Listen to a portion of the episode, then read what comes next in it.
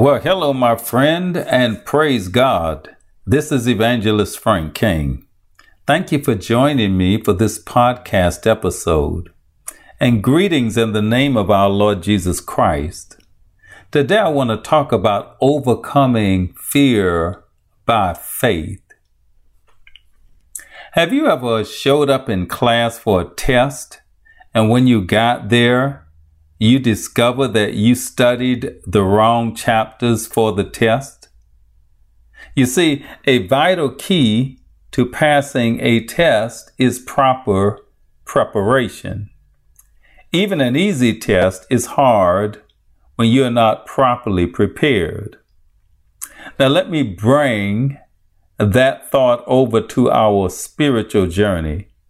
Every one of us will be tested in this life no degree of relationship with God will prevent that from happening.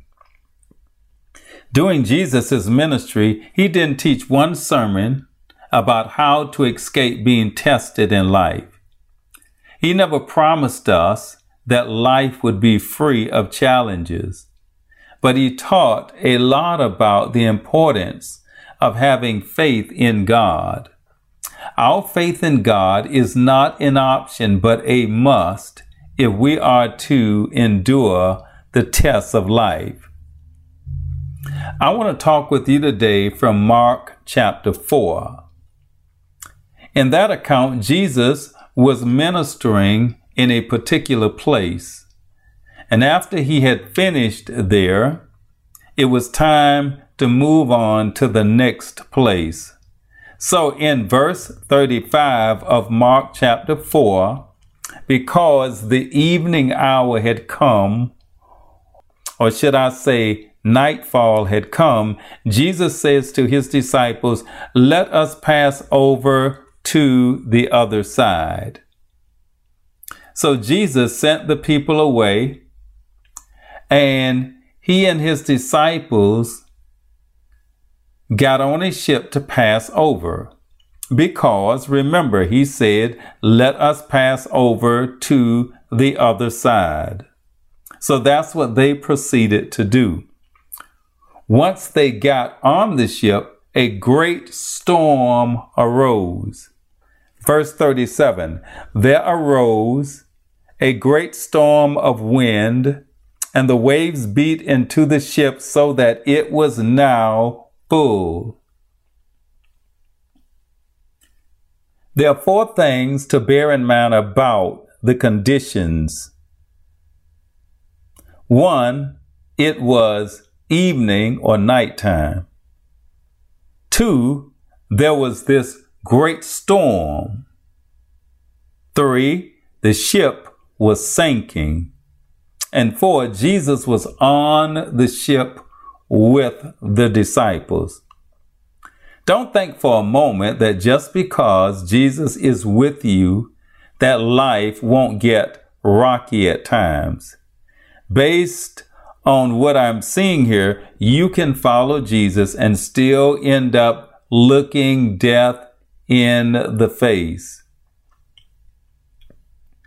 Actually, according to verse 38, Jesus was sleeping while all this was happening. You know, some people can sleep through just about anything. But really, Jesus' ability to sleep in the middle of a storm in a boat full of water and sinking in the sea in the middle of the night was a reflection of the faith and peace that he enjoyed. So while they were on the ship in the storm with the ship about to sink, what did the disciples do? They pushed the panic button and they woke Jesus up and they said, Master, we're about to perish. Do you not care? When Jesus woke up and got up, he did two things. One, he rebuked the wind. and he spoke to the sea, causing the wind to cease and the storm to calm. It is normally people that we speak to or that we rebuke, but a storm and a raging sea are not people. They are disturbances. And Jesus spoke to them, and they obeyed him. And Jesus said, You and I can do similar things. He said, We can speak to mountains and cause them to move if we have faith. I know that sounds strange, but he said that we can. Perhaps you and I need to speak to some situations and circumstances in our life today by faith. Secondly, in verse 40, Jesus rebuked his disciples. He says, Why are you so fearful? How is it that you have no faith? And I'm reading from the King James Version. Now, it may appear that Jesus was being way too tough on these guys. Let's put ourselves in their shoes. What would we do? Well, first, let's talk a little bit about what I mean when I say if we were in their shoes. You see, we wouldn't be in their shoes simply by being placed in the boat in their stead because we would not have been poured into by Jesus as they had been. They had heard all of his teachings.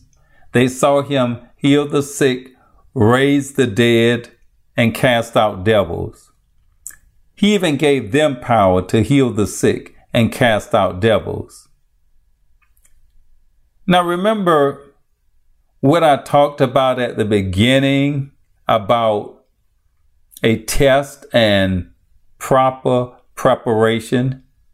Well, Jesus knew the storm was coming.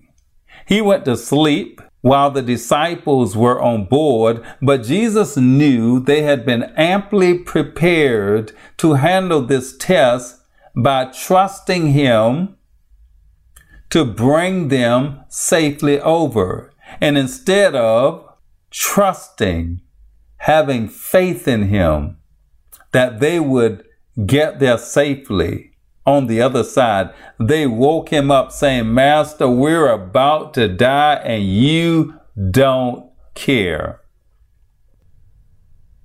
Again, Jesus asked them, Why are you so fearful? How is it that you have no faith?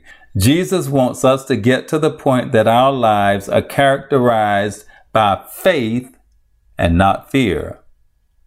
In his rebuke, Jesus coupled two words together faith and fear. He says, Why are you so fearful? How is it that you have no faith? You see, when you are operating in faith, you will not be dominated by fear and vice versa. When Jesus said, How is it that you have no faith? He wasn't saying that they were totally faithless men. He is the one who prayed for and hand picked them. That would be like saying he picked a bunch of losers, but we know that's not true. They left everything to follow him. They went casting out devils in his name. But he was saying in this case, they failed to exercise faith faith did not show up. This experience on the part of the disciples speaks to how elusive this faith walk can be. Sometimes you bat a thousand in the area of faith, and sometimes, hey, you bat a donut. Remember Elijah's experience at Mount Carmel? He stood up and he challenged the false prophets to prove whose God was the true and living God. And after that showdown, he had all of those false prophets put to death. That was an awesome show of boldness and faith And then on the next day, Jezebel, Ahab's wife, wicked Jezebel, she sent a message to Elijah and said, So let the gods do to me and more also if I don't make your life as one of those prophets that you killed by tomorrow about this time. And what did God's great man of faith do? He ran for his life and requested for God to let him die. I'm just saying that sometimes our faith doesn't show up the way we need it to.